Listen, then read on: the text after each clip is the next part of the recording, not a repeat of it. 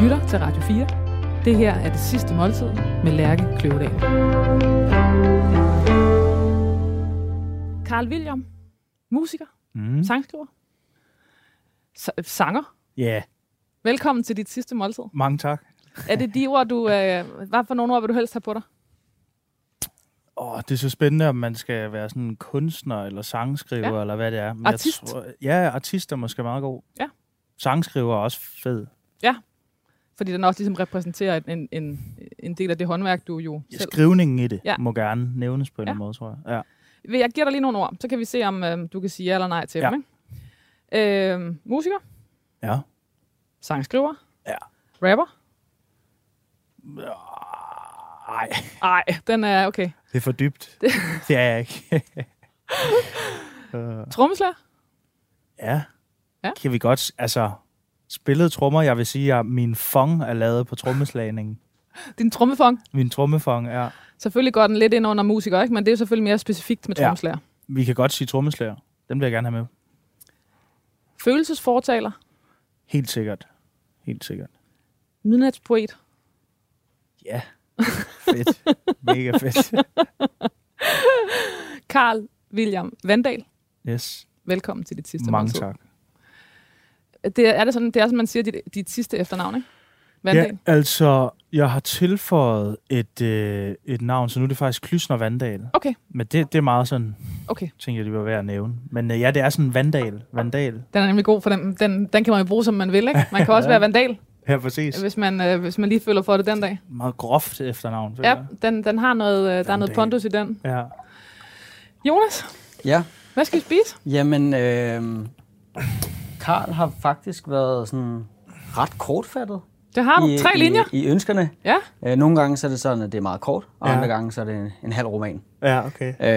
Øh, og det efterlader jo bare lidt øh, fortolkning. Ja. Så det har jeg jo har jeg gjort. Perfekt. Hvad hedder det? Øh, den første, altså forretten her, vi starter med, kongekrabbe. Mm. Det er første gang, vi laver det. Okay. Øh, jeg har arbejdet en, en del med det faktisk før, øh, men der er ikke så mange, der bruger det. Nej. Øh, Hvorfor? de, jeg ved det faktisk ikke. Øh, en ting er, at det, det er pisse dyrt, Ja. for at sige det lige ud. Øhm, og øh, det, er sådan et, det kan godt være lidt omstændigt at stå og arbejde med. Fordi den er Der- besværlig at... Der, er, der er mega ja. mange ben i og sådan noget. Ja. Men, men det er ikke, altså, så slemt er det heller ikke. Nej. Øhm, det er faktisk, de kommer sådan op fra, fra Nord-Norge, op ved Kirkenes, og så tager de hele kysten ned, og man, man ser faktisk lidt på det som et skadedyr. De er så De kommer vandrende En i deres... ja. ødelægger Ja. alt. Så derop der vil de bare gerne af med det, og her der er vi bare sådan, uh, det er pisse dyrt, og det er meget eksklusivt. Sjovt. Så det er lidt sjovt. Så jeg har fortolket lidt på det. Hvad hedder det? Øhm, lavet det sådan en lille smule sommerligt. Mm-hmm. Så der er, øh, der er lidt, øh, der er sådan en kompot af en art med løg og ingefær og lidt hvidløg, og så vardovan, som er sådan en fransk blandingskaj. Så er der lidt øh, mandler, der er lidt øh, grøn oliven og sådan lidt fennikel. Øhm, og så tænkte jeg, fordi det vi skal have drikke til, vi skal have øl Mm. hele vejen, Mm. og det skal være alkoholfri. Mm. Og der, find, der er jo alt muligt forskelligt spændende. Øhm, den første, der slog mig, så jeg startede faktisk med at finde øllen, og så fandt jeg ud af, hvad jeg ville lave til mad. Normalt er det sådan lidt Fedt. den anden vej, Ja. vi gør det. Sejt. Øhm, det er en, en Michael-øl. Du godeste. Ja, Asian alkoholfri. Lige præcis. Passion Pro oh. hedder den. Så den har sådan lidt... Den er meget frisk. Så Men det er en sour, det er en sour ale. Ja, lidt På en derhen. Fuldstændig Soleo-is. Ja. Lige præcis. Grineren. Den Ja. kender jeg slet ikke. Nej, Lækkert. det gjorde jeg heller ikke. Øhm, Meget frisk. Men altså, ka- altså kalder, man, kalder man den en øl? Det er en, det er en, er er sour Ja, ja. Ja, ikke? Så er det bare, jeg tror, der er 0,03 eller sådan Ja, Der er okay. ikke, der er ikke ret meget i. For den læner sig nærmest op af saft og sodavand og sådan Den er noget. vir- det er Ja. som Så om, tænker jeg øh, nemlig sådan passion, det der, der går sådan noget mild kaj meget godt til. Mm-hmm. Så det var det, vi landede på. Spændende, mand. Ja, Fedt. velbekomme. Tusind tak. Tusind tak, Jonas. Hvorfor skal vi have kongekrab? Det er fordi, at den ting, jeg øh, glemmer, er det noget af det lækreste, jeg har smagt. Fedt.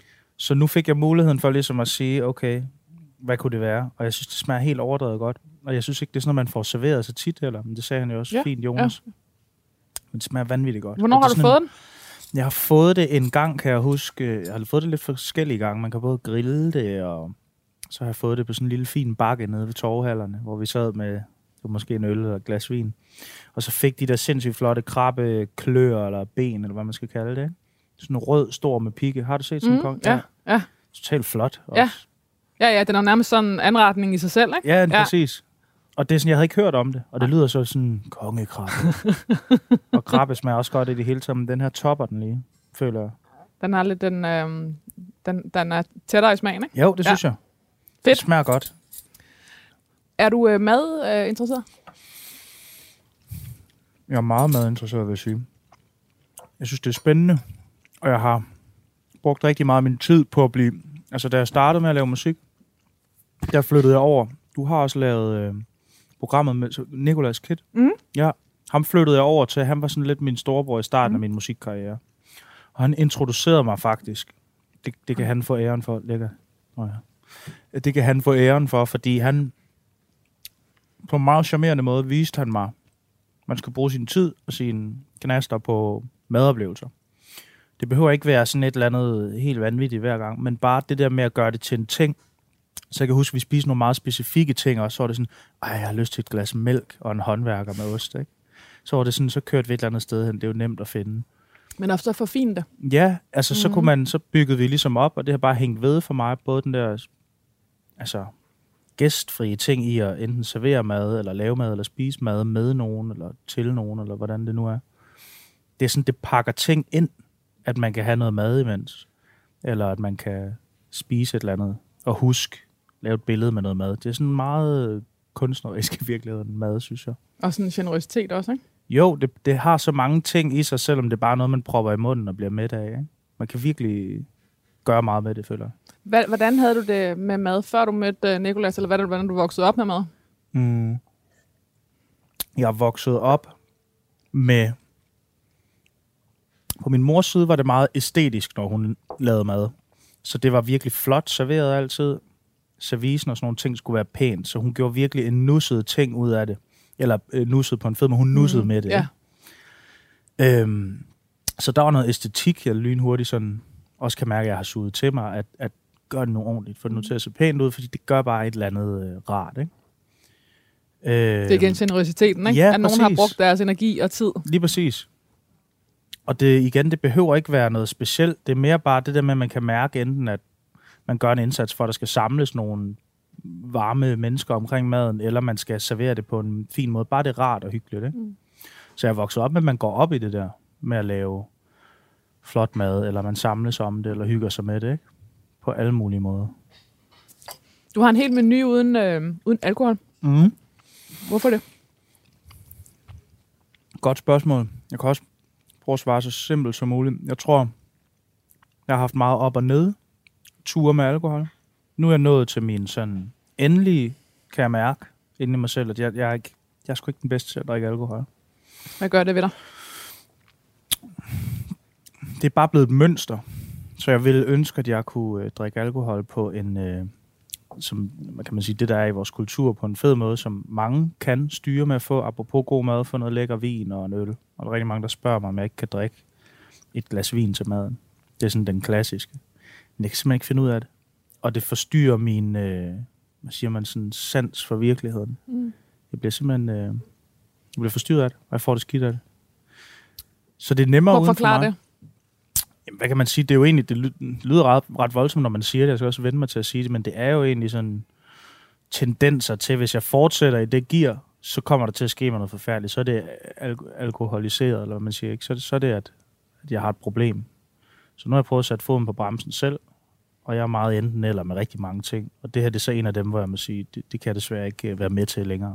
Fordi et glas trykker på en kontakt. Fu- Jamen, det kan godt være, det gør det på dagen, men så mønstret bygger op til stille og roligt, så hedder den altså, uh, så er det i byen to gange i træk, så er det tre gange, så til sidst, så drikker jeg lidt bajer for at få det bedre på mine tømmermænd. Og det er et gear, som normal, eller hvad man skal sige, andre mennesker, jeg drikker med, eller sådan folk, der netop bare kan tage et glas vin, de, de sådan, de for, det er noget inde i mig, det der. Det, det er svært at forklare, men, øh, men du ved, jeg vil ønske, at jeg kunne være med.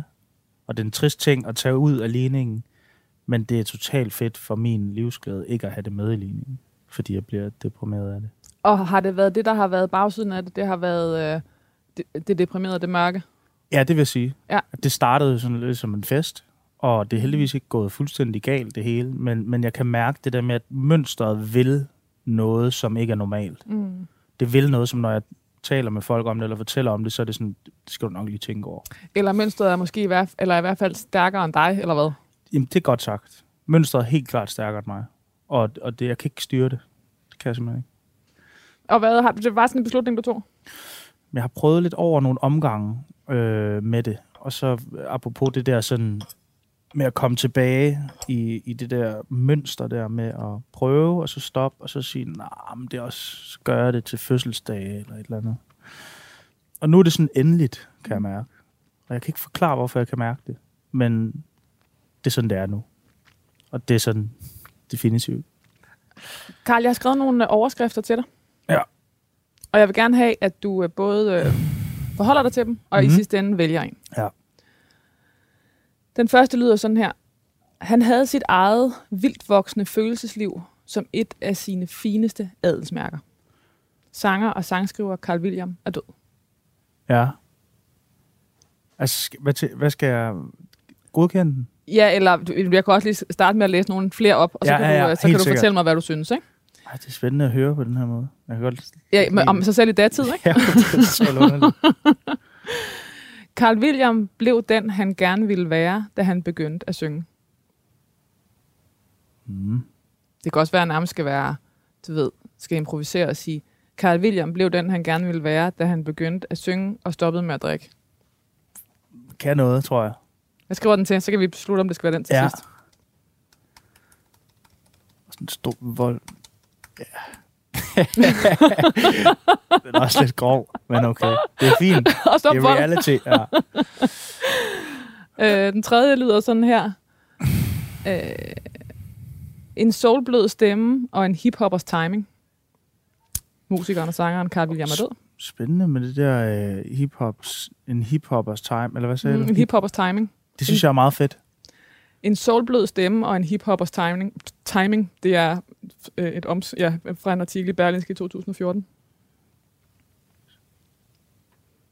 Hvad er det fra, siger du? Fra en, øh, fra en artikel øh, fra Berlinske i 2014.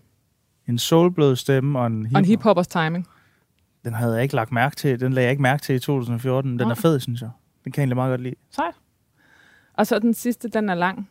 Øh, Danmarks unge midnatspoet dyrkede en udsvævende og røgtung øh, øh, R&B med ublufærdige dansksprogede tekster om kuldsejlet kærlighed, ensomheden, sugende favn og byture. Sangeren Carl William er død. Der er følelser i. Du får den lige igen. Den er, Danmarks unge midnatspoet dyrkede en udsvævende og røgtung R&B med ublufærdige dansksprogede tekster om kuldsejlet kærlighed, ensomhedens sugende favn og, byt- og byture. om kuldsejlet kærlighed. Ja. Altså, der, den er sådan, den er, der er gået op i det der, ikke? Altså, Der er nogen, der har været glad for sproget. Det synes jeg også skal, den er fed, synes jeg. Sej, det vi ender med at slå dem alle sammen sammen. Det ja, var bare verdens det længste. Men Det er overskrift. fede. Der er mange gode. Må jeg høre den første den sidste gang? Det må du. Han havde sit eget vildt voksende følelsesliv som et af sine fineste adelsmærker. Det er etteren, vi kører med. Optur. Den er fed. Fedt. og som jo altså handler om, altså hvad skal jeg sige, lidt firkantet sagt, at du bruger dig selv ekstremt meget Ja. i dine øh, tekster Den er fin. og i din musik, Ja. og at det, som jeg formoder også har været enormt følsomt mm. øh, at sende ud i verden, Præcis. faktisk også er blevet dit adelsmærke. Og det er fedt.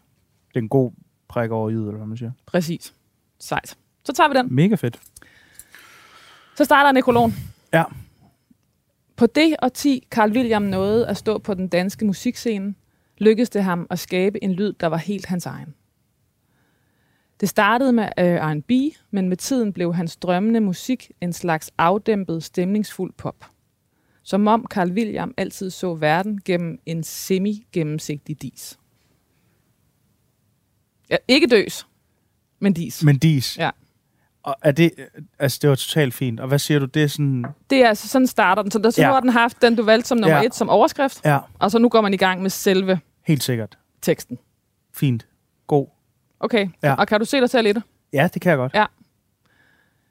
Det hele startede i øh, 2013, da han kun 18 år gammel, mandsopdækket af kollektivet som udtales who cares, Ja, lige præcis. men som staves øh, ja, who, ca- who cares. H-U-K-A-O-S, ja. kravlede ud fra de aarhusianske skygger med en sang om at tage på druk i et socialt kostyme. Mm. Singlen Kostymeramt fik til Carl Williams overraskelse en stor succes og banede vejen for den første EP Døende, der både gav den unge musiker radiotid og omtale og vækkede lytternes og anmeldernes nysgerrighed. Mm. Det er jo, I virkeligheden så det her med det øh, kostymeramt, om at tage på druk i et socialt kostyme, mm-hmm. er jo i virkeligheden noget af det, øh, vi start, har startet med at tale om her. Præcis. Og der var du 18. Der var 18. Hvordan, hvordan, hvem var du dengang? Mm, Jeg tror, jeg var øh, så mange 18 år sikkert er, men nu taler jeg bare for mig selv, i stedet for det er nemmere. Jeg, jeg var meget sådan usikker på det meste, altså sådan i tilværelsen, tror jeg. Så jeg, jeg fandt jo så, da jeg var 18, ud af, at jeg kunne lave musik, og det, bliver så, det tog jeg så på mig rimelig hurtigt som en identitet. Og det, det, det havde jeg det godt i.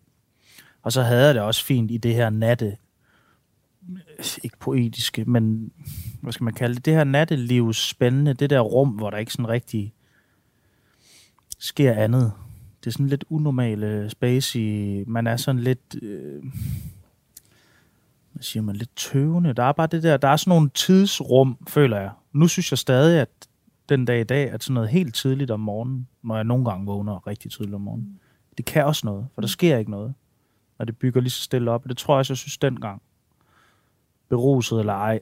Det var sådan det der natte guf der, hvor man hvor der er tomt og stemningsfuldt, det synes jeg er toppen. Og kostymeramt, hvad handlede det om?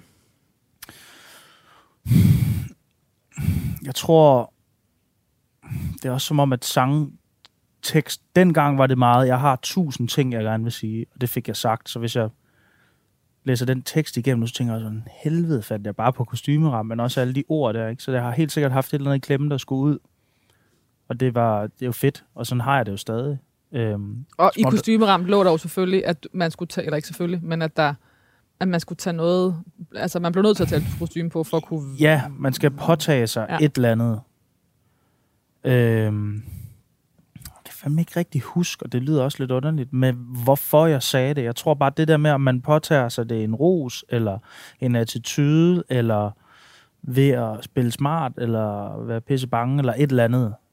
Jeg har i hvert fald påtaget mig. Det er det med at kostymeramt. Jeg har gået ind i rollen som et eller andet, jeg ikke er, for at kunne være øh, til stede. Og det er sådan et spændende emne, synes jeg, det der. Som jeg tror er tyndet lidt ud. Det der med, jo ældre man bliver, jo mere man ser og gør og smager på for den sags skyld, så kan jeg mærke, at der er kommet langt mere ro. Der er ikke meget kostyme tilbage. Der er lige sådan en lille bitte kappe tilbage, jeg kan tage på en gang imellem. øh, men ellers synes jeg faktisk, det er rimelig... Øh, altså, det bliver lettere ikke, apropos en eller anden social sammenhæng, at skulle tage alt muligt på. Giver sig fuldstændig ind for at komme hen og kunne føre en normal samtale med. Altså, jeg har altid bare været usikker og generet i virkeligheden. Sådan ret introvert, tror jeg. Og så pludselig skal man ud og tale om det, eller forsvare det, eller... Mhm. Og så pludselig er der gået 10 år. Det er sådan, jeg har Men det, det er jo også sygt praktisk at have en masse kostymer, man kan tage på, før man skal derhen og være en, man ikke rigtig kan overskue at være. Præcis. Der findes, man kan, det er jo det, altså, det siger jeg også i starten af sangen, jeg kigger skabet igennem og udvælger det sæt, ikke? som er sådan, der er nogle forskellige, der er det her til det her, og så er der Hvem vil det jeg lidt være i dag? mere. Ja, Ja. ja, præcis. Så, Eller hvem er det forventet, jeg er i dag? ja, Ja. ja, præcis. Noget med at tilpasse sig i hvert fald, konstant, ikke? Så er det hovedretstid. Sker der mere? Det var fandme en god... Øh, ja, virkelig virkelig, god. virkelig også en god forhånd. Det var fandme også en god... Øh, Jeg er også lidt selv imponeret over det. det er så, den der virkelig der er sindssygt lækker. Jeg tror også, øh, jeg tror faktisk også, varmen gør det en lille smule. Ja, at den læsker. tænker Sådan, det læsker ret Mm. godt. Ja, Øh, Hvis du drikker sådan en, en Guinness eller sådan noget, så tror jeg, du bliver helt slået om kulde. Så er det bare ned og sove. Fuldstændig. Ja. Fuldstændig. Okay, hvad kommer der her, Jamen, øh, Jones? nu kommer der hovedret. Øh, nogle øh, spiser det faktisk til forret, Ja. men øh, her er det hovedret. Igen, helt øh, specifikt. Øh, men, men alligevel, for den kan gå mange veje jo. Ja, det, den kan gå mange veje. Øh, Ja. Og det er jo der, der så er der lidt fortolkning på. Hvad hedder det? Jeg har valgt at røre den op, så det er okse inderlov. Jeg har rørt den op, som jeg bedst kan lide det. Ja. Øh, der er nogen, der gerne vil have pomfritter til, og så videre, og så videre. Jeg har lavet en grøn salat. Det er bare helt en god salat med en god sennepsvinaigrette. Clean. Ja, Ja, den er rørt op med sådan en, en cognac, sådan tomatiseret cognac øh, mayonnaise, basically. Ja. Øh, cornichoner, kapers, scalottenløg, sådan noget. Masser af estragon. Lækkert. Optur. Og så skal I, vi fortsætter lidt med, med alkoholfri øl, og ja. det er stadig Mikkeler. Mm. Den her, det er bare sådan en hvide type. I stedet for, i stedet for sådan meget citrus, så er den sådan lidt mere, lidt mere straightforward. Det er jo også lækkert. Ja, Han er god. De er sgu gode, var? ja, det er de. Kan noget. Ja. Det er ikke øh, alkoholfri øl, hvad det var for 10 år siden. Hvor det, Og det man det ud med det samme og tænkte, puha, det skal jeg ikke have. Nej, det smager der- bare som fortyndet øl. Ja. Doven fortyndet øl. ja, Det er det, man kan godt gøre det lidt lækkert, føler jeg. det Ja. kan man er virkelig gode, de her. Ja. Fedt, velbekomme. Tak. Tak. Hvorfor skal vi have tatar? Mm, jeg ved ikke, jeg synes, det er sådan en grov lækker ret. Mm. Virkelig lækkert og øh, gourmet-agtigt, men alligevel sådan... Jeg ved ikke, jeg tror ikke, jeg vil lave en tartar derhjemme. Nej, du vil ikke stå og... Nej. Nej. Men det er så lækkert og så simpelt at forstå. Og så er der nogen, der får kvalme af det. Nå. Og, og tror, altså nogen, der synes, det er ulækkert med råt kød, tror Okay. jeg, som jeg forstår det. Ja. Jeg synes, det er mega lækkert. Du tror stadig, det er en deler? Hvad for noget? Tror du stadig, det er en deler? Altså, der er nogen, der simpelthen ikke er til det rå? Ja, det tror jeg helt Ja. ja. klart. Jeg tror, det lyder lidt skræmmende for nogen, Ja. ja. hvis man siger råt kød. Ja. Og så er der nogen, der lapper det i sig. Ja. For eksempel mig. For eksempel, ja. Og måske jeg, også dig. Ja, jeg, jeg er sgu også på, ja. Ja. på den, må jeg sige. Okay, Karl, prøv at høre her. Øhm, nu skal jeg lige være her. Vi, vi kom, kom fra øhm, kostymeramt. Ja. Det hele startede i 2013, da han var kun 18 år gammel. Mandsopdækket af kollektivet Who Cares kravlede ud fra de oceanske skygger med en sang om at tage på druk i et socialt kostume. Mm. Singlen, singlen Kostymeramt fik til Carl Williams overraskelse stor succes og banede vejen for den første EP Døende, Ja. der både gav den unge musiker radiotid og omtale og vækkede lytternes og anmeldernes nysgerrighed. To år efter, i 2015, bragede Carl William igennem med debutalbummet Placebo, der fik fem stjerner i musikmagasinet GAFFA. Senere samme år øh, modtog han øh, P3 Talentprisen for sin stærke debut, og året efter den prestigefyldte P3-pris. Mm. Han øh, har været valgt som årets mandlige sanger af musikmagasinet GAFFA. Han var som 22-årig den yngste deltager nogensinde i tv-serien, ja, i TV2-serien Toppen af Poppen, Mm. Og optrådte med sit band for kronprinseparet til uddelingen af kronprinseparets priser. EP'en øh, Livet kom i øh, 2016, hans andet fuldlængde album Livet, Faldet og alt det andet i 2018, og albummet Ren i 2022. Mm. Det er sådan en blæreliste, ikke? Ja, fedt. ja. Men det er også sendt. Ja, ja, ja, Ja. Det kører. Ja, det kører Giver mening. fuldstændig. Ja. Øhm, det var ligesom alle dine meritter, Ja. kan man sige. Det er ret vildt at læse om, for du har fandme ikke været særlig gammel. Nej, det er det. 18. Og så kørte det ellers derudad derfra. Det var meget sådan fra det kostymeram, så var det bare i gang. Så er det bare at stå op og være professionel musiker. Ja, præcis. Jeg ved ikke, jeg tror ikke, der var noget valg, eller sådan. Mm. Mm. Det var fedt. Og det har det også været indtil nu. Sådan. Men det er igen det der med, at der ikke rigtig det sker bare. Ja. Nu er der gået lang tid. Det må også være et fag, der er helt ekstremt svært at, at, at, at tage den kontrol i, fordi det hele tiden er, det er alt det der udefra kommende, Mm. der bestemmer dig. Altså, Præcis. Altså, det skal jo ikke lyde så trist, det hele, som om der er noget, jeg har fortrudt og sådan nogle ting, men det er sådan, det der med at blive lidt mere voksen i det, sådan at, at man kunne godt have haft en, en pædagog-pædagog, der ligesom var med til at holde en i hånden. Ikke? Det er det der med selv at finde ud af, af de forskellige grænser, man nu kan sætte, der også fører til numrene, kan man sige, som er fedt. Ja. Så jeg vil ikke have ændret noget, men sådan det, som du siger, vildt at sidde og tale om og tænke på, og sådan, da jeg var 18, eller du ved, sådan, Mm. det er virkelig vildt. Ja. Lækkert nørd tatar også.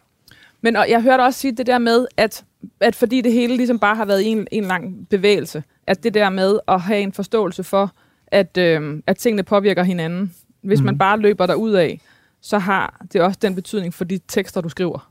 Ja, Altså, at det på den måde, så, så rammer det øh, øh, sig selv i, i halen hele tiden, uden at man egentlig er bevidst om det. det er det. Altså, jeg ved ikke, om man skal sige, det er et paradoks, eller Mm. mm. hvordan det nu hænger sammen. Altså, det er sådan, det ene skal til for at kunne lave det andet. Ja.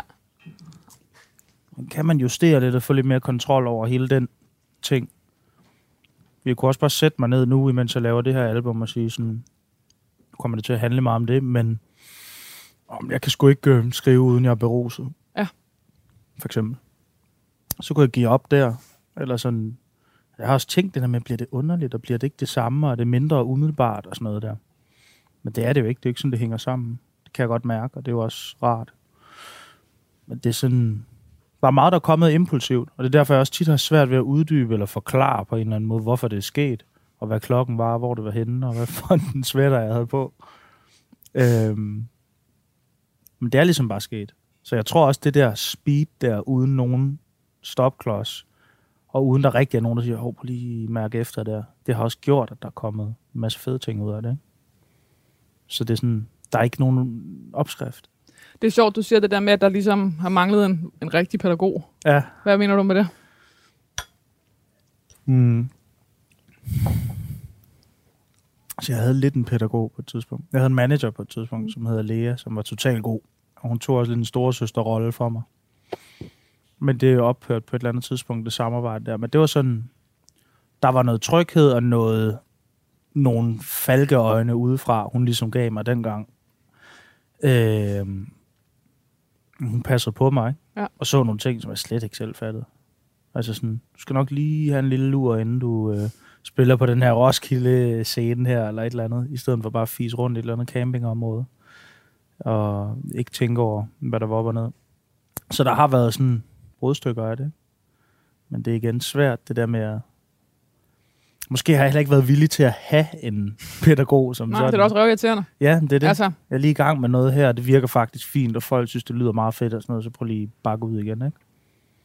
Så både at kunne gribe, men også at kunne have haft en pædagog på en eller anden måde. Ikke? Ja. Det tror jeg ikke, man kan få med på pladeselskaber den dag i dag, om der sådan er en lille pædagog eller en supervisor. Måske.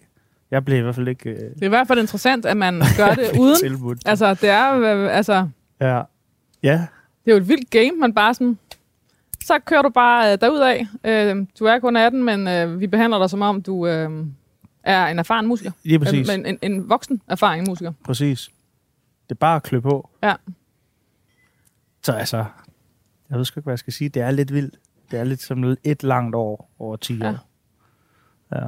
Vi måler dine år etter i, eller ene år i, Ja, præcis. i, i et årti. Jeg har levet i et år nu. Ja. Carl William Vandal blev født i 1995 ja. og voksede op i og omkring Aarhus. Forældrene blev skilt, da han var tre år gammel. Faren, Bue Vandal, var skuespiller på Aarhus Teater, og Mm. moren, hendes navn er jeg ikke kunne finde. Helle Klysner hedder hun. He, det, Hvad hed hun? Ja. Yes. Helle Klysner. Ja. Var pædagog. Ja. Carl William gik på Aarhus Friskole, der Mhm. blev kaldt Hippieskolen, og dannede rammen for Aarhus Kreative Klasses børn. Ja. Carl William passede ikke rigtig ind. Nej. Fagligt haltede han, men han var god i musik, som de dagligt havde på skoleskemaet. Han trommede løs på trommesættet, og musiktimerne blev et frirum. Den ene time om dagen, han kunne puste ud på skolen. Det ene sted, han ikke følte sig som et problem, fordi det ikke handlede om ham, men om musikken. Præcis. Det får ud at se i 2019. Ja, fedt. Giver god mening. Sandt. Sandt. Hvad var det? Word. Øh, øh, hvordan var det at være dig? Sådan, inden jeg begyndte at lave musik, Hvad er den der skoletid? Ja. Jamen, øhm, der var ligesom sådan en startperiode af min skoletid, hvor det var meget stille og roligt, som jeg har fået det fortalt af mine forældre. Så begyndte jeg rimelig hurtigt at skulle kravle på væggene, og det er jo sådan klassisk lille drengs historie. Mm. Men sådan, jeg synes fandme, der gik lang tid, før jeg fandt noget, jeg synes var virkelig fedt, udover at spille fodbold. Det kunne man jo ikke, altså, det kan man sgu ikke gøre uafbrudt, medmindre Syv man timer er, om dagen. den er svær. Mm. Så jeg tror, øh, jeg ledte hele tiden efter et eller andet rum, og et eller andet at kunne finde ud af eller finde på. Ikke? Og der var noget med kritik. Det havde jeg både ret svært ved, men fik også rigtig meget af det. Så det er sådan en, du ved, en svær balance, føler jeg. Så de der rum, hvor jeg virkelig kunne slappe af, dem, det føler jeg så kom, da jeg var 18, og sådan, her kan du faktisk bare træde ind, lave noget, det fungerer. Jeg var dygtig til det, og sådan, det ledte jeg længe efter. Jeg synes virkelig, de var lange, de der folkeskoleår. Men, Men der var en Det masse er, jo også, det, er jo, det er jo det vildeste fængsel, hvis man ikke trives. kæmpe. Og man bare kan sidde og tælle de der skoleår ned. Ja, Altså, der, der er jo så langt hen til 9. klasse. helt vildt. Eller hvad man nu slutter med. At Ja, lave. ja, altså, præcis. Og jeg tog så også lige tre måneders gymnasie, den 10. klasse og sådan noget der. Jeg byggede ligesom bare på, fordi jeg tænkte, jeg havde vidst jo ikke, at man kunne gå andre veje. Altså, det står der jo heller ikke på sådan nogle små markader i skolen. Prøv noget, du selv finder på, mm øh, og se, hvordan det går med det. Men øh, jeg synes nemlig, som du siger, det, der er med langt op til 9. klasse. Socialt synes jeg, det er fedt, når jeg kigger tilbage nu. Musikalt synes jeg, det var mega fedt at gå i skole også. De der frirum og den der rytme, jeg fik banket ind i hovedet på friskolen. Og socialt. Det der med at lære nogle grænser, både ved at prøve dem af, og også sådan, altså, du ved, jeg prøvede bare at modellere mig frem til, hvad fanden der lige skulle, hvem jeg lige vil være, ikke? Det har jeg stadig ikke fundet ud af. Men oplevede du selv, at du var et problem? Ja. Okay. Stort. Mm. Så jeg overtrådte folks grænser ved at have krudt i røven og ved at være funny guy meget tiden. Men så inderst den havde det nok bare sådan rimelig dark, føler jeg. Men det pakkede ind i det. Så jeg kan huske masse melankoli fra den gang, der nok også har skabt musikken på en eller anden måde. Altså sådan, mm. altid været meget mærket af stemninger eller vejret, eller de der ting der. Du kunne suge det. Ja, det føler ja. jeg. Det føler jeg virkelig. Så sådan, jeg føler først, at mit liv startede der, da jeg blev 18 ordentligt. Og selv kunne vælge, ikke? Altså sådan, der fik jeg det der kontrol, jeg godt gad at have selv. Var det sådan en friheds øh, sug? Ja, det var det. Eksplosion? Ja, fordi jeg havde ingen idé om, det nogensinde skulle ske. Og havde ikke søgt det, og havde ikke gået til auditions eller noget. Det var simpelthen den her generthed, og ikke at passe ind, der blev til at passe mega meget ind lige pludselig. Ikke? Hvad skete der? Altså sådan... Jeg tror, det var... Altså, jeg havde musik fået banket ind, som sagt, af friskolen der. Så det havde jeg ligesom i kroppen på en ja. eller anden måde. Eller derhjemme havde vi hørt en masse jazz ude med min far og sådan noget der. Der var nogle stemninger med i parken. Og så blev jeg introduceret for... Det var sådan, når vi så var til fester og sådan noget, så freestyle-rappede jeg, og hvis jeg var helt helt slem, så var det noget med, at en af mine venner spillede guitar, og så sang jeg en enkelt sang. Fordi så havde jeg ligesom nosset mig sammen til at gøre det efter nogle bajer og sådan noget der. Ikke? Men så blev jeg introduceret for min fætter og hans band, eller jeg vidste godt, de fandtes, de hed Point Blank, som var sådan en Aarhus ting. Aarhus er en lille by, og de, øh, de styrede ligesom lidt en oceansk musikscene. Øh, og så blev jeg introduceret for dem, og de viste mig nogle produktioner og nogle, nogle beats, øh, som, øh, som jeg så kunne lave noget over. Og det var sådan mere eller mindre i første hug, at vi fik lavet noget fedt. Jeg tror, kostymeram var det allerførste, vi arbejdede på overhovedet. Og det blev ligesom til det. Okay, det kan man jo næsten blive skør af, hvis det det første, ja. man rører ved, der bliver til guld. Det var det. Ja. Altså sådan, det, det fungerede bare. Og der, vi, vi var ikke sådan... På det tidspunkt var der ingen af os, der, der heller... Vi var for unge også til sådan at vi vidste jo heller ikke, hvad der skete. Vi var bare sådan meget hasset og sad nede i den kælder der og fik lavet de der ting. Og så blev det til det, det blev til. Så det var også sådan lidt, at man får lyst til at stoppe op og være sådan, slap af. Eller du ved, sådan til folk, der griber det, ikke? Mm. Ja. Og så skete det. Så begyndte vi bare at bygge på. Og lave et band, vi kunne spille med. Og så, og så kom der tilbud og, og noget radiointerview, så nogle flere producer, der kom med ind over, og nogle kunstnere, der, vil, der var klar på at, at være med ind over det. Sådan. Så det er ligesom. Musikken var ikke kun en, øh, en succes, øh, for lige så meget som den var et fristed, altså nu er vi tilbage i din skoletid, mm. musikken var ikke kun en succes, for lige, så, øh, lige, lige så meget som den var et fristed, var den også forbundet med nervøsitet og sårbarhed. Da Carl William i 6. klasse skulle synge solo foran sin skole, var der noget, der væltede. Han blev så nervøs, at der ikke kom lyd ud af ham. Han sang så lavt, at han ikke selv kunne høre det. En musikalsk mavepuster, øh, der var årsag til, at han droppede at synge de næste otte år. Du godeste. Det er fra DR.dk ja, altså, ja. 2019. Ja, det har jo så været gappet imellem mm. mine store skolekoncerter, så til at begynde at lave mit eget ja. fra. Der havde jeg sådan en idé om, hey, jeg har fået videre en eller anden, jeg synger godt. Det var et Stevie Wonder-nummer. Jeg troede, det var Stevie Wonder, der havde sagt det til Det var Stevie det Wonder, der lige var forbi. Og han, han, var sådan, han sagde sgu, du var fed. Go for it. Nej, desværre. Men det var, det var i hvert fald en sådan rimelig troværdig musiklærer, der var sådan, hey mand, du kan sgu godt synge. God friskoleenergi. Og så var jeg sådan, fedt. Og igen, det var ligesom, nå, det vil jeg gerne lige prøve. Jamen, Det, jeg ved ikke, det gjorde et eller andet. Det var i hvert fald mit første sådan lille pip af. Lad mig lige prøve det, og det, det havde jeg jo slet heller ikke. Jeg tænkte jeg bare, at det man skulle med det, det var at synge til festen der. Det var ikke at altså, lave det til dagligt. Sådan. Efter et skoleskift i 7. klasse og et kortvarigt visit i gymnasiet, startede Carl William på musiklinjen på en produktionsskole, hvor han lærte at pakke gear, lave lyd og programmere musik. Ja. Det var her omkring, at Carl William opdagede Nørrebro-musikeren Kit. Mm. På en eller anden måde blev Carl forelsket. Mm.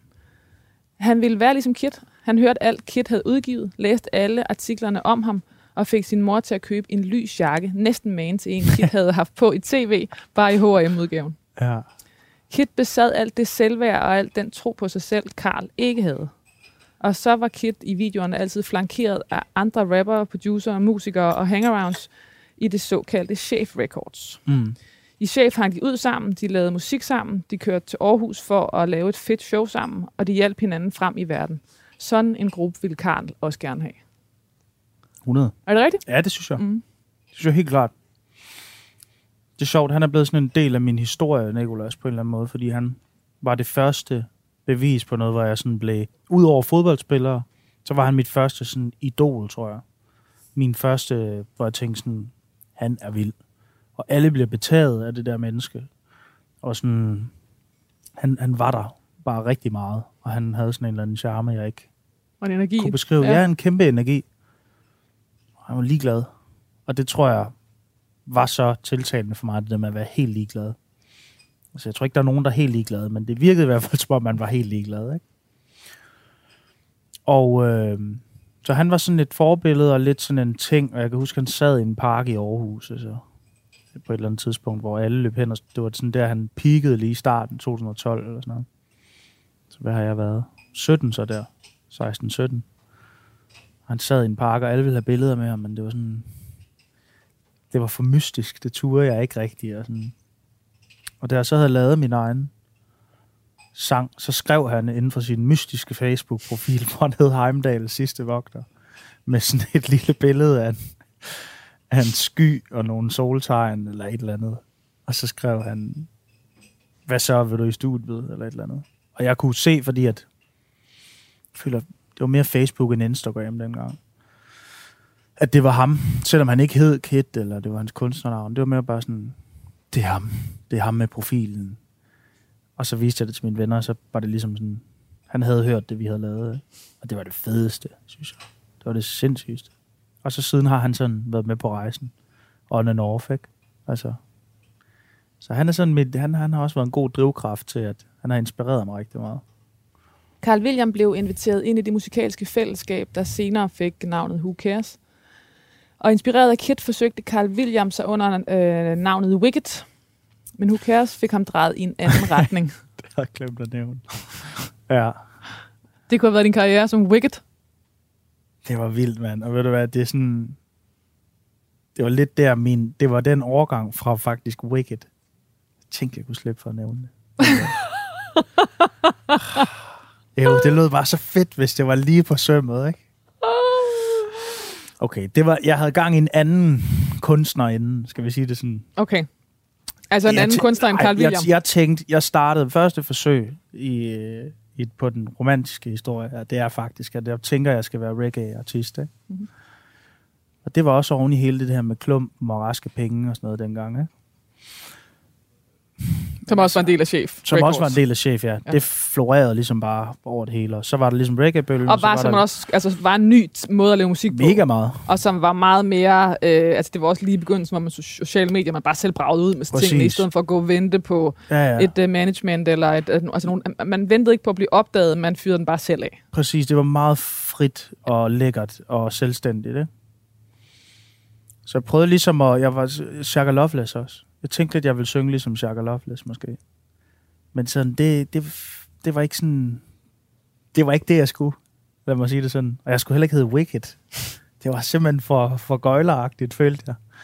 Og så, øh, så blev det så til det her. Jeg skyndte mig lige at slette det der, så videre i teksten, ikke? Men nu står den der. Wicked står i Det din er der også nekrolog. derude. Wicked findes der. Wicked lever i sin ja, fulde fem. Det kan være, der sidder en, øh, en yngre, ung, usikker, kommende musiker, og bare tænker, at han skal være Wicked. Og bare høre mega meget Wicked. Ja. Jeg håber det. Håber, det kan bruges til det. Who Cares var inspireret af Nørrebro-kollektivet The Chef Records, der årene forinden havde taget Danmark med storm med deres flabede tekstunivers om at gå i byen, ryge fede og score piger. Men Who Cares var anderledes, og til melankolsk, melankolske toner øh, af R&B og hiphop øh, skrev de i stedet om bagsiden, bagsiden ved festen, om tømmermændene, der kunne tynge tilværelsen ned, om angsten, der fulgte snigende i kølvandet, når man havde dummet sig. Mm. Ej, jeg glæder mig til den her, Jonas. Jobber med fløde. Yes. Og hvad hedder det? Det er lige nu, at øh, de er allerbedst. Hvad er det i dag? Den 11. se- 11. august. August. Ja. Øhm, og det er faktisk, der er mange, der tror, at sådan, nu er jordbær lidt overstået, sommeren er overstået. Oh, det er dem, Men der det kommer an på sorterne, ikke? Er det fordi, det, er de Det for rokkedyse, de her? Øh, nej, Okay, det er de ikke. De er faktisk fra Samsø. okay. Øh, det er, de har måske også den sort. Jeg ved, at som går i hvert fald har den sort. Det er en sort, der hedder Malvina, øh, som vi også bruger meget her i huset. Øh, den er sådan knaldmørkerød, og det smager bare... Altså, du skal ikke gøre noget ved det. Der skal må godt lige smage på. et Ja, sådan for rent. Ja, selvfølgelig. Øh, der er ikke så meget at komme efter. Mm. Øh, der er en anden gr- ingrediens i jordbær med fløde. Det er fløde. og den bedste, man kan få til det her, hvis du spørger mig, det er dobbeltfløde fra Arla Unica. We go, wheat gold double cream. Jamen. Kan vi bare lige for sjov skyld høre øh, fedtprocenten på sådan en? 50. Ja, Bare stille og roligt. bare Ja. sådan Bare fyr den af på 50 procent. 50-50. Ja, så er man klar til stranden. Hvorfor ikke? Ja, det det. Men Jonas, sig mig lige, øhm, altså det vil faktisk, øh, fordi det synes jeg er jo interessant, fordi jeg tænker jo også nu, vi er ved at være på den anden side af jordbær, det er vi bare overhovedet ikke. Det synes jeg jo ikke. Altså, øhm, vi, vi gør det faktisk her på restauranten. I, I dag faktisk starter vores jordbærdessert. Vi har så taget rigtig, rigtig mange og lavet is af dem. Ja. Men det er så også, fordi Så det er mange af de lidt ventet mere de sjældne øh, sorter, ikke? eller smallere sorter. Jo, det er det helt Dybere klart. sorter også. Øh, sæsonen på den er ikke ret lang. Klart. Man skal virkelig være der. Så øh, Du kender mig. velkommen. Tak. Okay, udover at jeg selv kunne finde på 10.000 grunde til, hvorfor vi skal have jordbær med fløde, så er det jo din, din, din grund. Mm, så jeg elsker alt dessert. Og alle mulige Nutella, spring og alt muligt. Altså, jeg kan lide alt. Sælgerspring, perfekt. Ja. Men den her, den er simpel, og den er god, og man Mm. får alt. Og så sådan... Det er jo ikke sundt, men man har sådan en lidt, et lidt ren fornemmelse af at sidde og spise det, ikke? Det er, ma- man er sådan meget i kontakt med det danske og det hyggelige og sådan noget. Ja. Der er mange følelser i sådan en simpel ret som det der, synes jeg. Og det er, man får det ikke hele tiden. Det er det, den en er, der, er, der er sæsonting i den også, ikke? ligesom koldskål. Ja. Ja, Det var faktisk også her. men den kunne du ligesom lave hele året. Koldskål. Ja, altså med Ja. jordbærne, den, den, den er bare nu, ikke? Men det er så åbenbart også lige nu. Mm. For smager godt at vide. Det smager godt. Det smager helt vildt godt. Mm. Og det er dobbeltfløde også. Wow. I øh, januar 2021 døde Carl Williams mor pludseligt. Hun var indlagt i 10 dage, og Carl William holdt hende i hånden alle 10.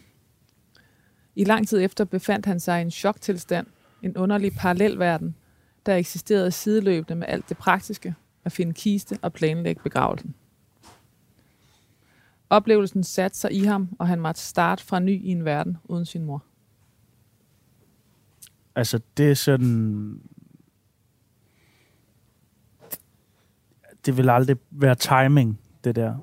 Men det, det, det, kan jeg ikke, det kan jeg nærmest stadig ikke forholde mig til, er sket. Og nu er det vildeste, at jeg står her nu, det er halvandet år siden eller sådan noget, og faktisk er ved at finde fred med, at hun ikke er en del af min sådan, tankegang nu, men det er mere erindringer og minder og sådan noget der. Så Hun er blevet datid. Fuldstændig. Og øh, jeg kan regne ud, at når jeg øh, får nogle børn på et tidspunkt og sådan noget, kommer det til at fylde på ny next level, fordi så bliver det et nyt kapitel, som jeg kommer i tanke om, hun ikke er en del af alle de der ting.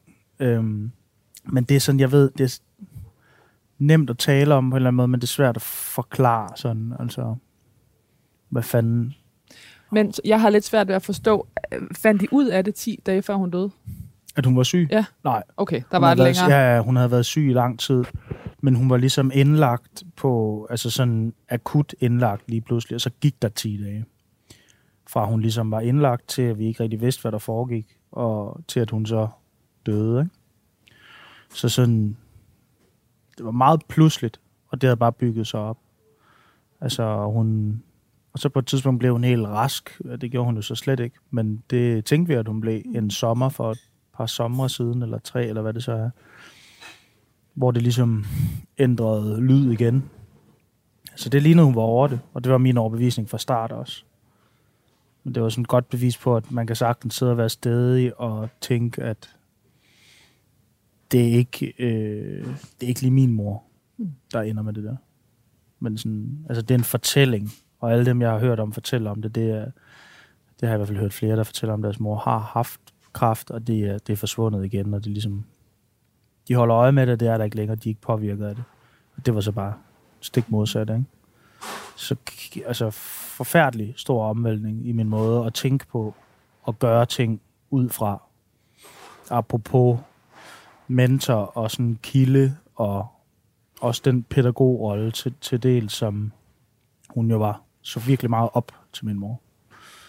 Og talte virkelig meget med hende om alle de ting, der også var Og tjekket ind. Og, Ja. ja. hun var, vi var meget øh, åbne og begyndte også at blive få en relation, som var sindssygt fed, inden hun døde, fordi jeg ligesom var ved at blive voksen nok til at kunne tale med hende om voksen ting, og vi havde vi begyndte at få det der lige bånd, som man jo godt kan have i sit liv, men vi begyndte at blive sådan mere equal. Så, så det var sådan starten, altså, som bare blev til tre års eller to års sygdom. Altså, jeg kan nærmest ikke engang huske det, men du ved, bare en pølse af, hvor der ikke var kontakt, sådan, Mm. fordi hun også blev psy- psykisk påvirket, selvfølgelig, af at være så syg der, ikke?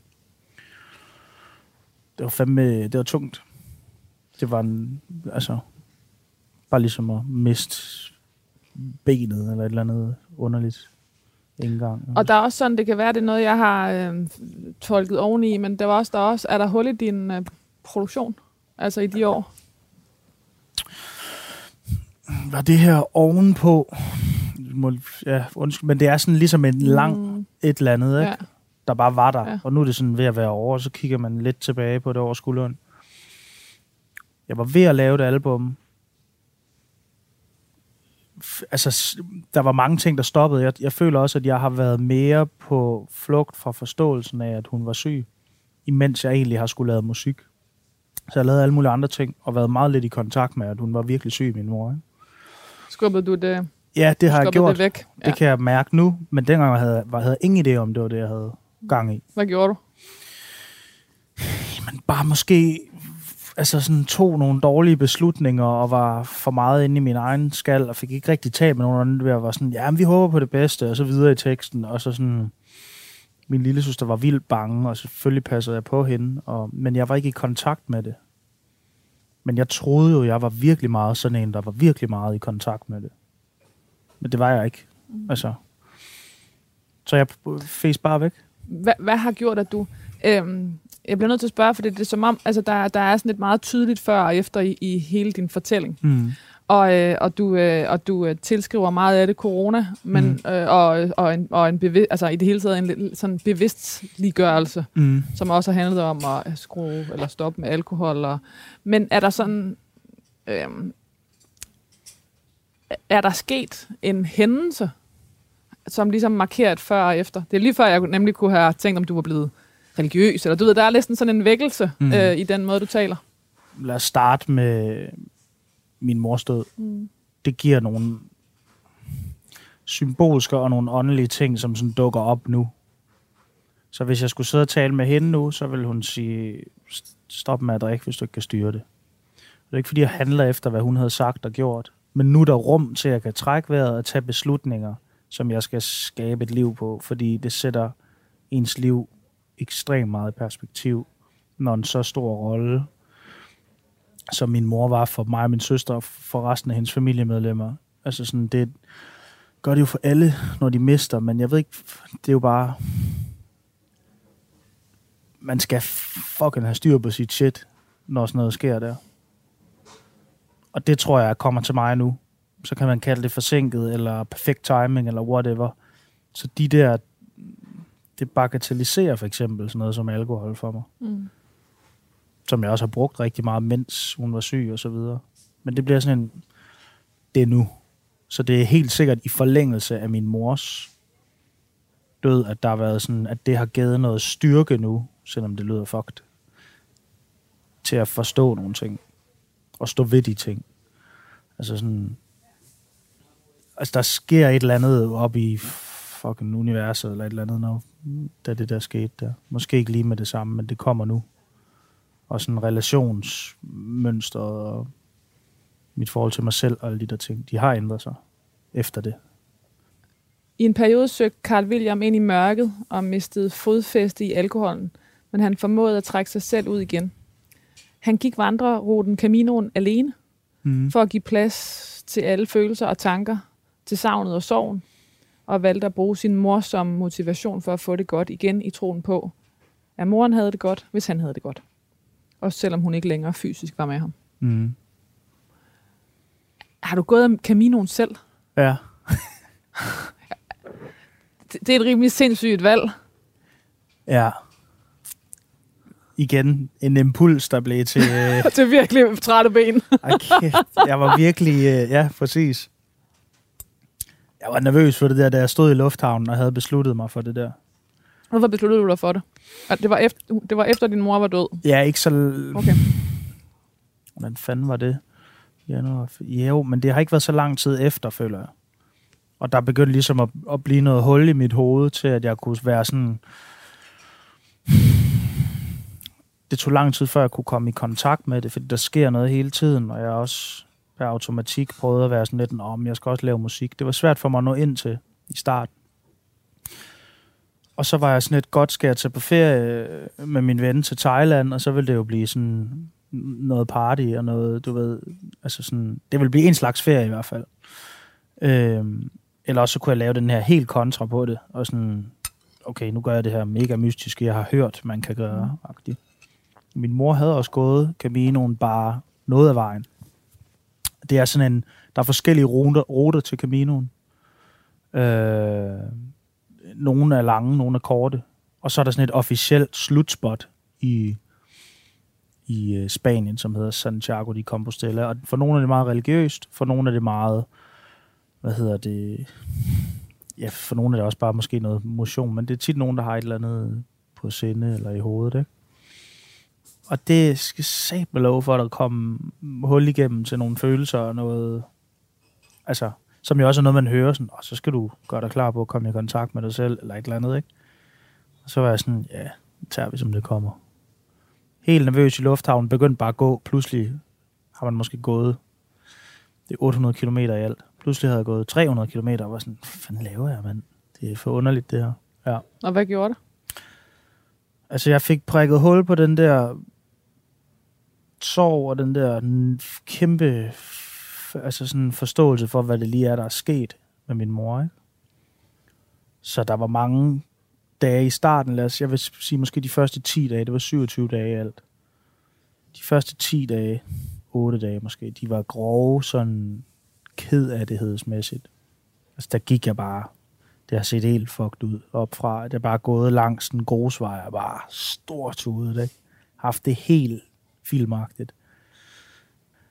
Men det vendte. Det var som om først, som sagt, at første del var ubehagelig og øh, kom i kontakt med nogle ting, der var vilde og sådan nærmest psykedelisk vilde. Altså.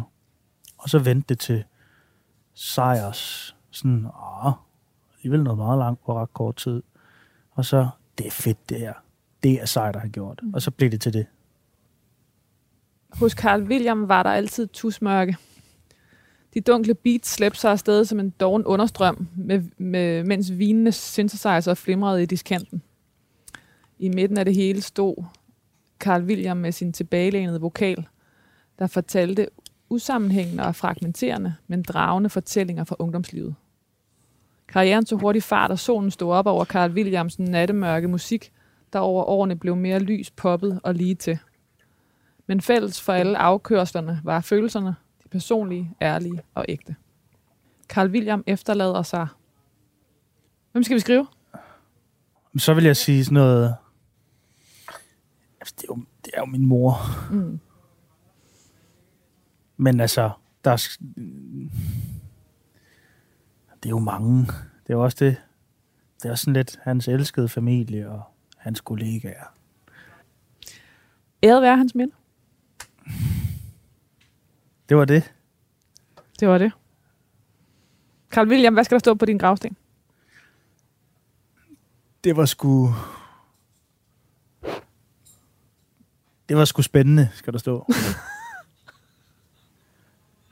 Og så med dit Camino-flag. Ja, præcis. Ja. Ja, præcis. Som med Camino. Det var sgu spændende. Det var sgu spændende.